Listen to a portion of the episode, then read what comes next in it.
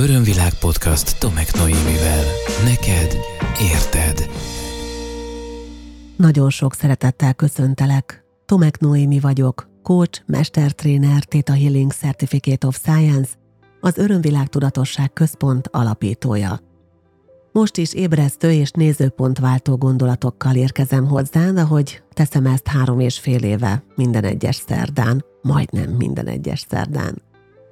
A témaválasztásomat most az indokolta, hogy éppen csak a felvétel előtti napon érkeztem haza egy három és fél napos elvonulásról, amelyet én tartottam Bárdudvarnokon, a csodálatos Csikung elvonuló tanyán, és amelynek a témája a belső gyermek gyógyítása, illetve a kreativitás ébresztése volt. Én azt gondolom, hogy azok, akik az önismereti utat járják, azok, akik szeretnének kicsit mélyebben kapcsolódni önmagukhoz, és szeretnének túl lenni a traumáikon, amelyeket akár évtizedek óta is hordoznak, biztosan foglalkoznak a belső gyermekükkel, azzal a sérült kisgyerekkel, aki annak idején valahol az első életévekben olyan impulzusokat, olyan történeteket, olyan traumákat tapasztalt, amelyek aztán később rányomták a bélyegüket a felnőtt életre is. A belső gyermek gyógyítása, a vele való foglalkozás véleményem szerint nagyon fontos. Mert mindaz, ami az első életévekben történik, kiváltképpen, ha az első hét életévet nézzük, akkor gyakorlatilag bebetonozódik nem csak a tudatunkba, hanem a tudatalattinkba is, hiszen nagyon sokszor, sőt túlnyomó többségben ez idő alatt téta agyhullámokban működik az agyunk, és ez azt jelenti, hogy mindazt az impulzust, mindazt a történést, ami körülöttünk van, és mindazt, ahogy azt mi gyermekként értjük, teljes igazságként képesek vagyunk lerögzíteni, és a szerint élni az életünket. Erről számtalan adásban beszélgettem már veled, és beszéltem már neked. Volt szó például arról, hogy olyan vagy, mint az anyád, aztán beszéltünk arról, hogy milyen információkat hordoz a DNS, beszélgettünk mérgező emberekről, beszélgettünk szülői mintákról, arról is, hogy vajon mit tanul a gyerek a szülők kapcsolatából, Ma pedig egy olyan aspektussal szeretném mindezt kitágítani, amelyet ebbe az imént említett elvonulásba is becsatlakoztattam, méghozzá azért, mert hajlamosak vagyunk arra, hogy a szülő-gyermek kapcsolatot csak és kizárólag itt és most a jelenben szemléljük. Azonban azt, azt gondolom, mindannyian tudjuk és értjük, hogy az, ami velünk történik, az alapján is történik velünk, hogy mit tanultak meg az őseink, az őseik, az őseik, szóval, hogy a történelem során az emberiség kollektív tudatában, vagy tudatalattiában hogyan formálódott egy-egy téma. Ma tehát a szülő és a gyermek kapcsolatról egy kicsit olyan, akár edukatív témát is hozok neked, amely megmutatja, hogy a történelem során hogyan alakult a szülő és a gyermek kapcsolat, és egy kicsit majd ebből vesszük fel a fonalat, és beszélgetünk arról, hogy esetleg veled és nagyon sok más emberrel mi az, ami történhet, és ezt hogyan lehetne feloldani. Kérlek, hogy szokásunknak megfelelően együtt hangolódjunk rá a témára, bár úgy gondolom, hogy mindaz, amit elmondtam, már téged elkezdett behúzni, bevonzani ebbe a témakörbe, és biztosan sok gondolatot és számtalan érzést vagy emléket aktivált már benned.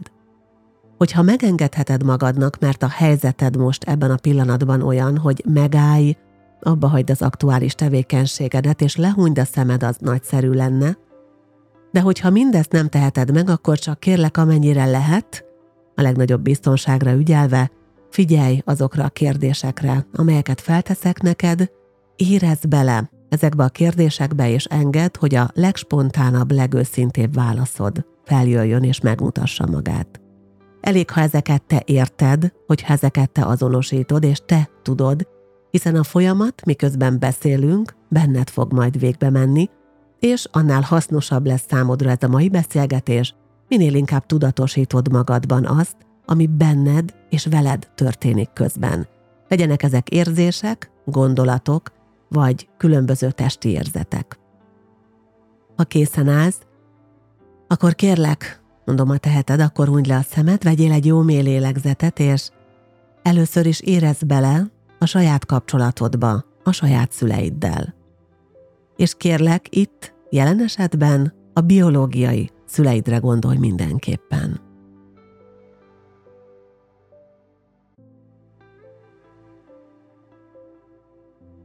Hogyha esetleg téged nem valamelyik biológiai szülőd nevelt, vagy egyik sem, akkor még egy külön kört adj annak is, hogy a velük való kapcsolatodba beleérezd.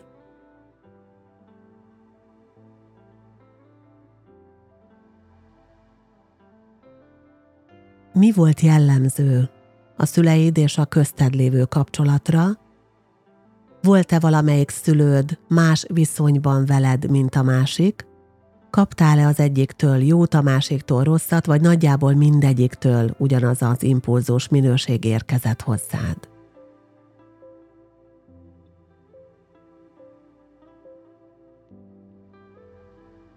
Mindkét szülőddel biztonságban érezted magad gyermekkorban?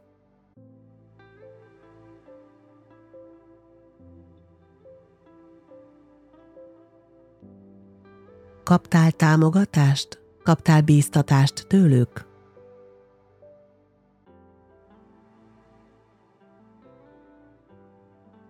Ha felidézed önmagadban a gyermekkorod egy konkrét képét, akár egy fényképet is, amely készült rólad, és amelyet már sokat nézegettél, akár csak visszagondolsz, visszaérzel a gyermekkorodra, akkor milyennek látod az arcodat? Milyen érzelem ül az arcodon?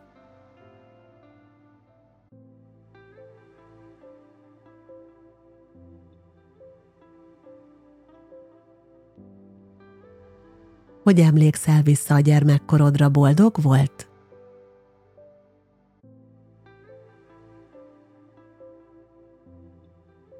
Meg volt a lehetőséged arra gyermekkorban, hogy játsz, csak úgy, szabadon, felhőtlenül, hogy megéld a könnyedséget?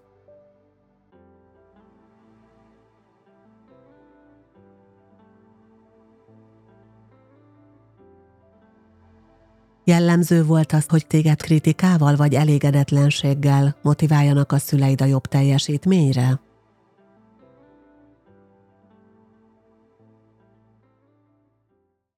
Örömvilág podcast szerinted. Egészen biztos vagyok abban, hogy már ezek a kérdések nagyon sok mindent felhoztak belőled. Azt tapasztalom az önismereti úton járóknál és azoknál, akik akár egy egyéni konzultációban, akár egy csoport folyamatban dolgoznak azon, hogy felnőttként túl tudják tenni magukat a gyermekkori sérüléseken, hogy nagyon erősen koncentrálnak csak és kizárólag arra, hogy mit csináltak a szüleim, és én hogy éreztem magam. Ez teljesen rendben van. Én azt gondolom, hogy ez esetben nyilvánvalóan a fókuszt elsősorban ide kell tenni.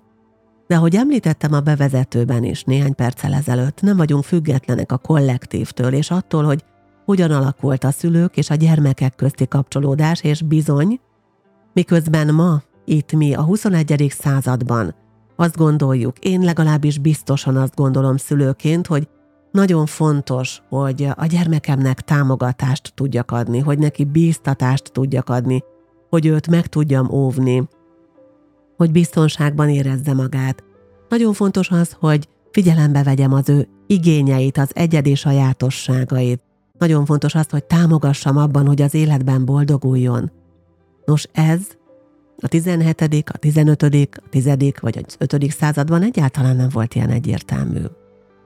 A teljesség igénye nélkül közelítem meg ezt a témát, és ezt azért tartom fontosnak elmondani, mert nem vagyok a téma szakavatott nagyon belemélyedt szakértője, viszont sokat olvastam róla, és utána néztem annak, és az átlagnál jobban beleástam magam abba, hogy a történelem során hogyan alakult a szülők-gyermekek kapcsolata, és szeretnék egy konkrét olyan pszichogenetikus fejlődésmodellt kiemelni a hatalmas nagy elméleti tárházából ennek a témakörnek, ami azt gondolom, hogy nagyon sokat tud segíteni, és nagyon sok mindenre rá tud világítani. Ez a pszichogenetikus fejlődés modell Lloyd de Moss nevéhez fűződik, aki egyébként kortársnak is nevezhető abban az értelemben, hogy ugyan 1931-ben született Amerikában, de nem túl régen, 2020-ban hunyt el 88 évesen, és ő egy, egy nagyon neves, nagyon híres pszichológus volt, amerikai pszichológus, a pszichohistória területéről. Neki tehát van egy nagyon híres fejlődés modellje, amelyet 1974-ben tett közzé. Van egy olyan gondolata ennek a Lloyd de Moss nevű pszichológusnak, amelyet nagyon szívesen megosztanék, mint egy felütésképpen, csak azért, hogy kicsit meg is döbbentselek. Ő azt mondta, hogy a gyermekkor története rémálom, amelyből csak most kezdünk felébredni. Minél jobban visszafele haladunk a történelmi korokban, annál több jelét találjuk a gyermekek elhanyagolásának. Aztán így folytatja később, és annál nagyobb a valószínűsége annak, hogy a gyerekeket megölték, kitették, kínozták, vagy szexuálisan bántalmazták. Én azt gondolom, hogy ez az idézet már önmagában elindíthat rengeteg energiát. Amikor én először erre ránéztem, erre a mondatra, akkor bennem óriási dühöt váltott ki. Rögtön felébredt bennem a védelmező anya, az anya oroszlán, és arra gondoltam, hogy úristen, milyen kegyetlen az, aki bántja, megöli, kiteszi, kínozza, vagy bármilyen módon, az meg pláne, hogy szexuálisan is abúzálja a saját gyermekét vagy másokét. És aztán, ahogy elkezdtem megismerkedni ennek az egésznek a történetével, és történelmi távlatokban ezzel az egész folyamattal, hát bizony nagyon nehezen vette be a gyomrom azt, ami, ami a múltban jellemezte a szülő-gyermek kapcsolatot. Ma a szülők nagyon gyakran ostorozzák magukat azzal, hogy hibákat követnek el a gyermeknevelésben, hogy nem tökéletesen nevelik a gyermekeiket, hogy bizonyos cselekedeteikkel, bizonyos vélekedéseikkel traumatizálják a gyermekeiket, akár azzal, hogy érzelmileg nem tudnak jelen lenni, akár azzal, hogy nem tudnak teljes támogatást nyújtani egy adott pillanatban, és hát én azt mondanám, hogy nem felmentve mindazért a szülőket, amit esetleg direkt vagy figyelmetlenségből elkövetnek a gyermekeik ellen, de minden esetre azon szülők védelmében, akik rossznak képzelik ma magukat, azért érdemes megismerni ezt a bizonyos Lloyd féle pszichogenetikus fejlődésmodellt. A történelem kerekét kicsit visszatekerve fogjuk végigvenni az egyes korszakokat, és elmesélem, hogy ő Egyébként nagyon sok kutatás után mire jött rá, és hogyan kategorizálta az egyes történelmi korokat, és azt, hogy abban a történelmi korban vajon mi jellemezte a szülő-gyermek viszonyt. Azt mondja ez a modell, hogy nagyjából az antikvitástól a Krisztus utáni negyedik századig terjedő időszak az volt, amikor a szülők nem igazán fókuszáltak arra, hogy nekik a gyermekükkel szemben bármiféle gondozási kötelezettségük lenne, és nagyon gyakori volt a gyermekgyilkosság.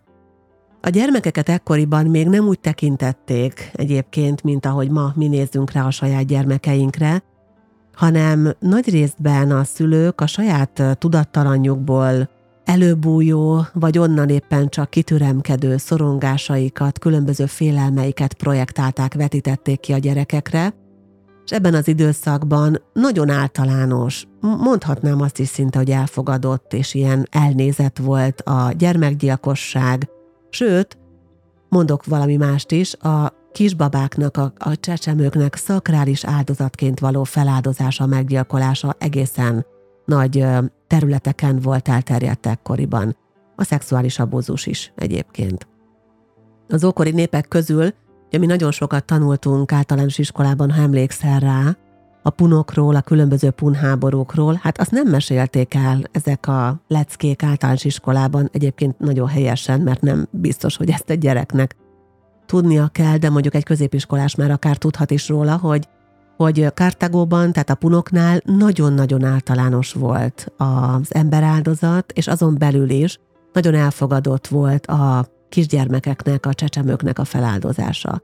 Az egyik ilyen történetírás, amely fennmaradt, a, talán a legismertebb eset, az Diodoros nevéhez fűződik, ugye ő egy görög történetíró volt, aki elmondta, hogy, hogy időszámításunk előtt 300-as évek elején, amikor Kártágó városát ostromolta az ellenséges hadsereg, akkor a városvezetők felszólították az ott élőket, hogy az istenek kiengeszteléseként az elsőszülött gyermekeiket áldozzák fel, és Diodorosz azt írta le, hogy 200 nemesi származású csecsemő halt meg. Emiatt, és tovább megyek, további 300 család önként ajánlotta még fel az első szülöttjét áldozatul, azért, hogy megmentsék a népüket.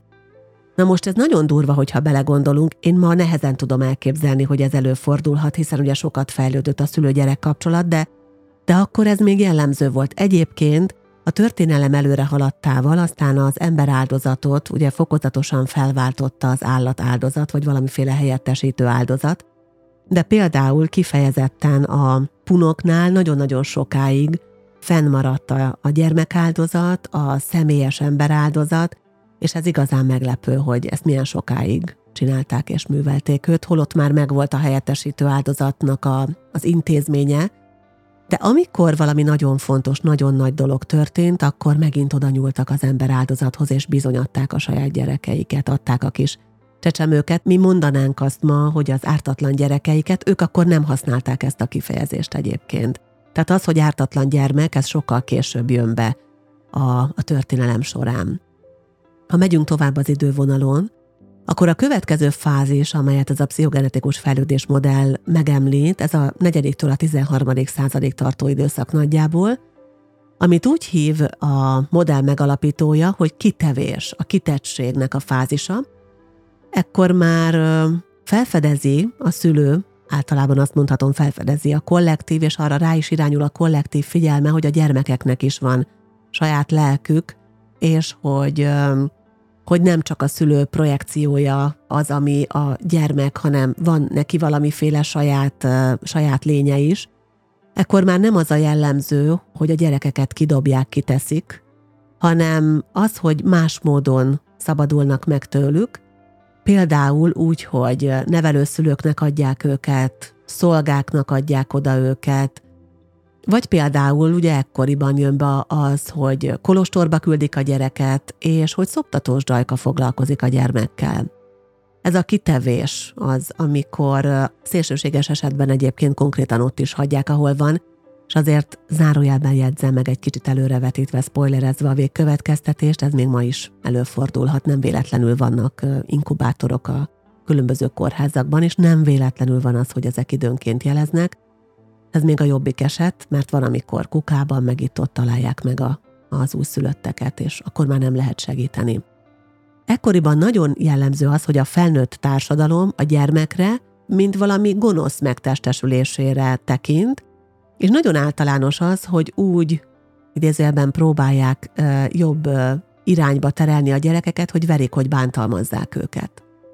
Azt mondja Lloyd és néhány más pszichológus is ezt állítja egyébként, aki így a fejlődés történetével foglalkozik, hogy például a szoros pólyázás, a gyermekeknek, a csecsemőknek a szoros pólyázása az egy ilyen, egy ilyen lekötözés, megfélemlítés energia volt kezdetben, tehát a kitevésnek ez a fajta tudattalan kivetülése.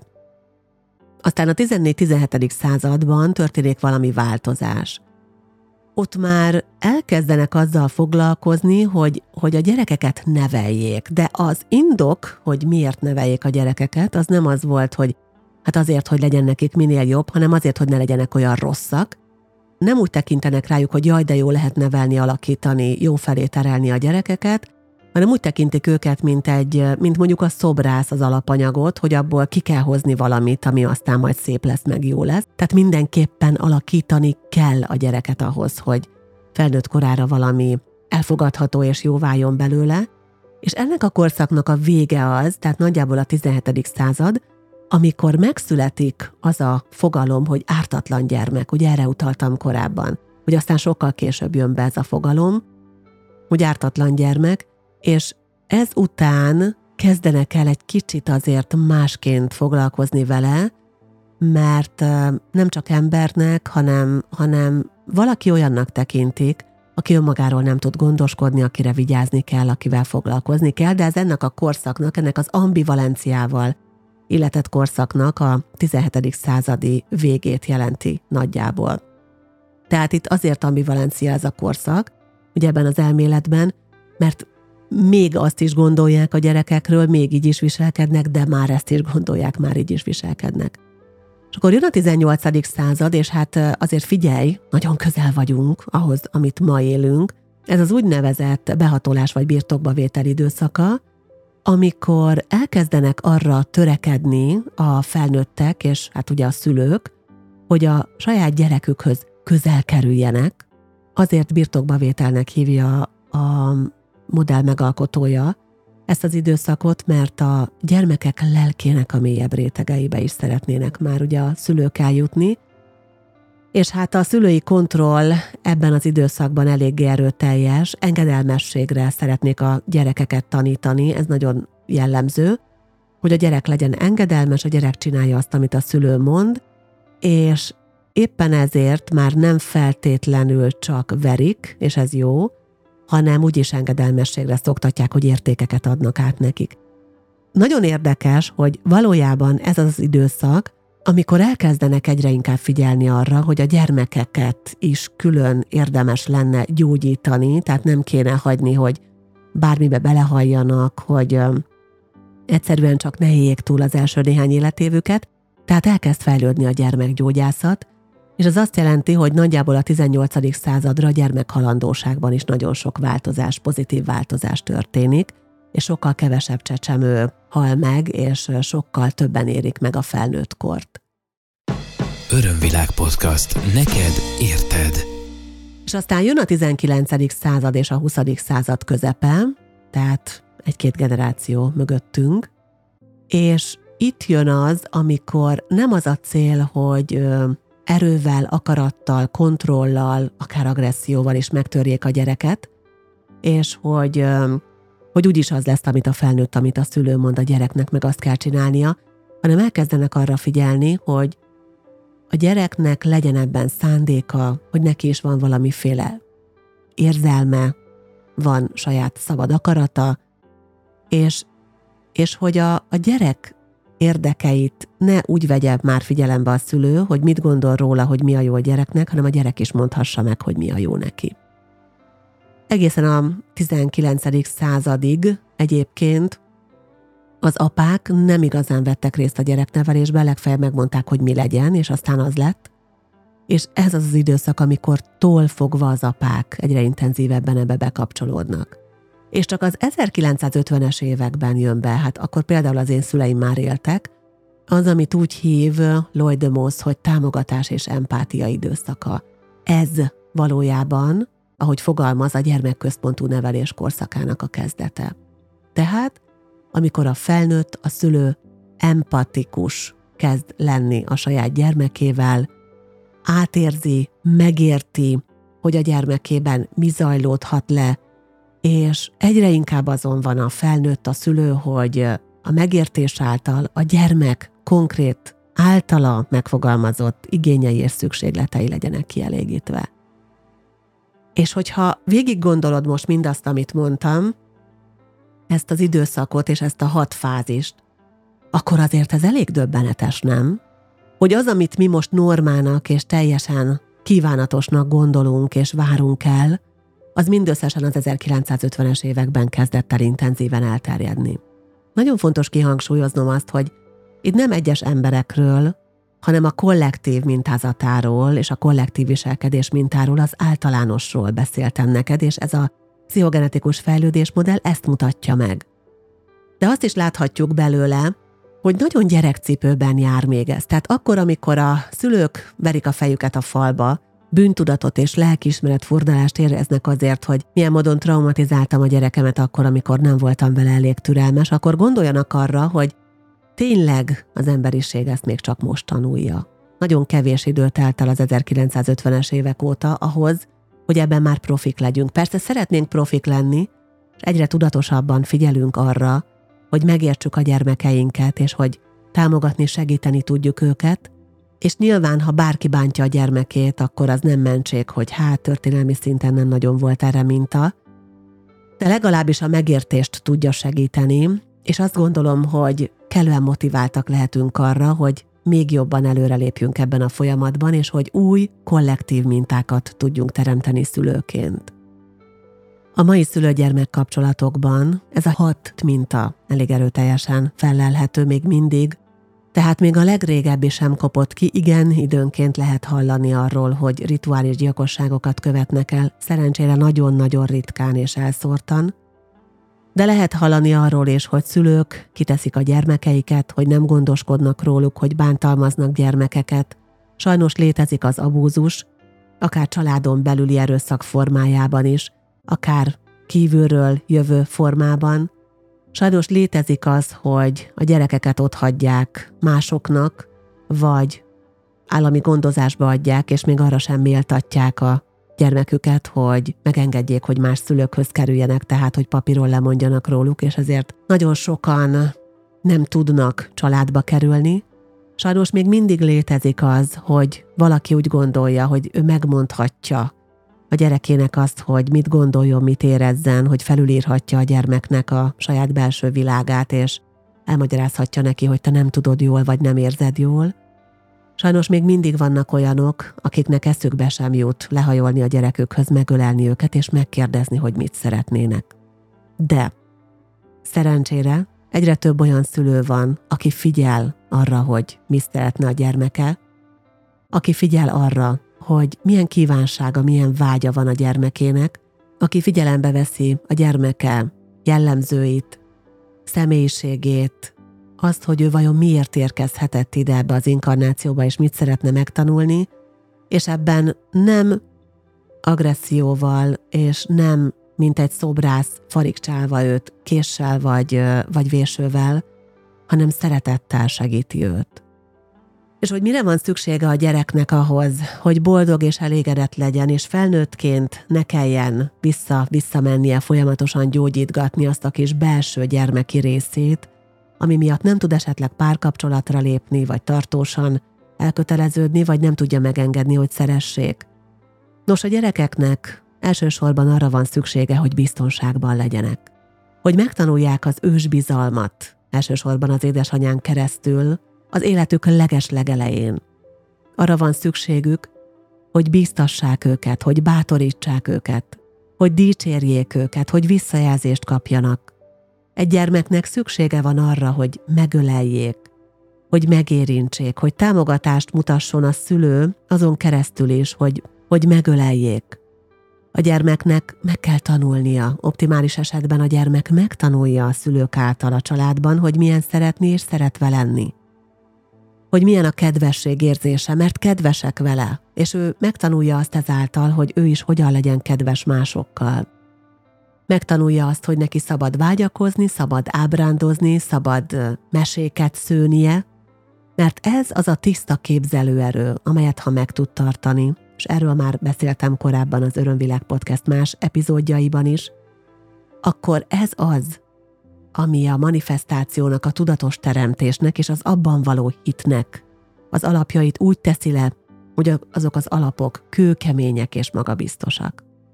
Ha egy gyermek ezeket nem kapja meg a fejlődése során, akkor elképzelhető, hogy felnőttként is ott marad ebben a sérült gyermeki mentális szakaszban, hogy nem nő fel igazán, és felnőttként elkezd túl kompenzálni. Mindaz, amit elmondtam, optimális esetben két éves korig megtörténik, tehát ezeknek a pozitív értékeknek, minőségeknek a beépítése. Hogyha tehát még gyermekvállalás előtt vagy, vagy kisgyermeked van, akkor ezeket vedd figyelembe. Hogyha úgy érzed, hogy a szüleid elkövettek ellened különböző bűnöket, olyan cselekedeteket, amelyek neked fájnak, téged bántanak, és amelyek ma nehézé teszik az életedet, akkor ne abba ragadj bele, hogy, hogy csak hibáztatod, utálod őket, vagy neheztelsz rájuk, és hogy dacolsz velük, hanem, hanem magaddal foglalkozz. Azzal foglalkozz, hogy te add meg magadnak azt, amit nem kaptál meg, kellő empátiával közelítsd meg a helyzetet, látod, emberiség kollektív szintjén még csak tanuljuk, hogy hogyan legyünk jó szülők, és nem azt mondom, hogy hagyd jóvá, amit tettek, hanem értsd meg, bocsásd meg, és lépj tovább a saját érdekedben. Engedd meg magadnak, hogy az a felnőtt, aki te vagy, tudjon bízni, tudjon szeretni, tudjon kedves lenni, el tudja fogadni a bizalmat, a szeretetet és a kedvességet, és azt javaslom neked, hogy játsz nagyon-nagyon sokat. Ne csak a kötelességben és a felelősségben legyél benne a mindennapjai során, hanem a könnyedségben, a varázslatban és a játékban is. Mi ezt megéltük azzal a csoporttal, amelyel a belső gyermek elvonuláson három és fél napot együtt töltöttünk, és imádtam ennek az időnek minden egyes pillanatát, és bízom abban, hogy mindaz, amit együtt megdolgoztunk, az azok javát szolgálja, és az ő utódaiknak is javát szolgálja, akikkel együtt voltam. Nekik köszönöm az inspirációt a mai epizódra, és neked azt köszönöm, hogy beszélgethettünk erről, hogy meghallgattál, hogy beengedted ezeket a nézőpontokat, add hozzá kérlek a sajátodhoz, és formálj egy tisztább és igazabb valóságot önmagadban a saját szülő-gyermek kapcsolatodról. Hogyha szeretnél más epizódokat hallgatni, akkor kérlek látogasd meg, és ha megtennéd, akkor megköszönöm, ha be is követed a YouTube csatornámat, ennek neve az Örömvilág. Ott van Facebook oldalam, amelyet érdemes követni azért, mert rendszeresen közzéteszek itt érdekes tartalmakat, beszámolókat, és természetesen mindig megosztom aktuális programjaimat is. Valamint van egy honlapom az örömvilág.hu, amelyet azért ajánlok figyelmetbe, mert itt nem csak az én aktuális eseményeimet, hanem kollégáim programjait és azokat a szolgáltatásokat is megtalálod, amelyeket azért végzünk, hogy mindazoknak jobb és teljesebb legyen az élete, akik szeretnének önmagukon változtatni, akik szeretnének kiteljesedni. Hálásan köszönöm figyelmed, nagyon sok szeretettel ölellek. Ez volt az Örömvilág podcast Tomek Noémivel. Hétről hétre új témák, érdekes nézőpontok a tudatosság útján járóknak. www.örömvilág.hu Témát ajánlanál? Podcastkukac örömvilág.hu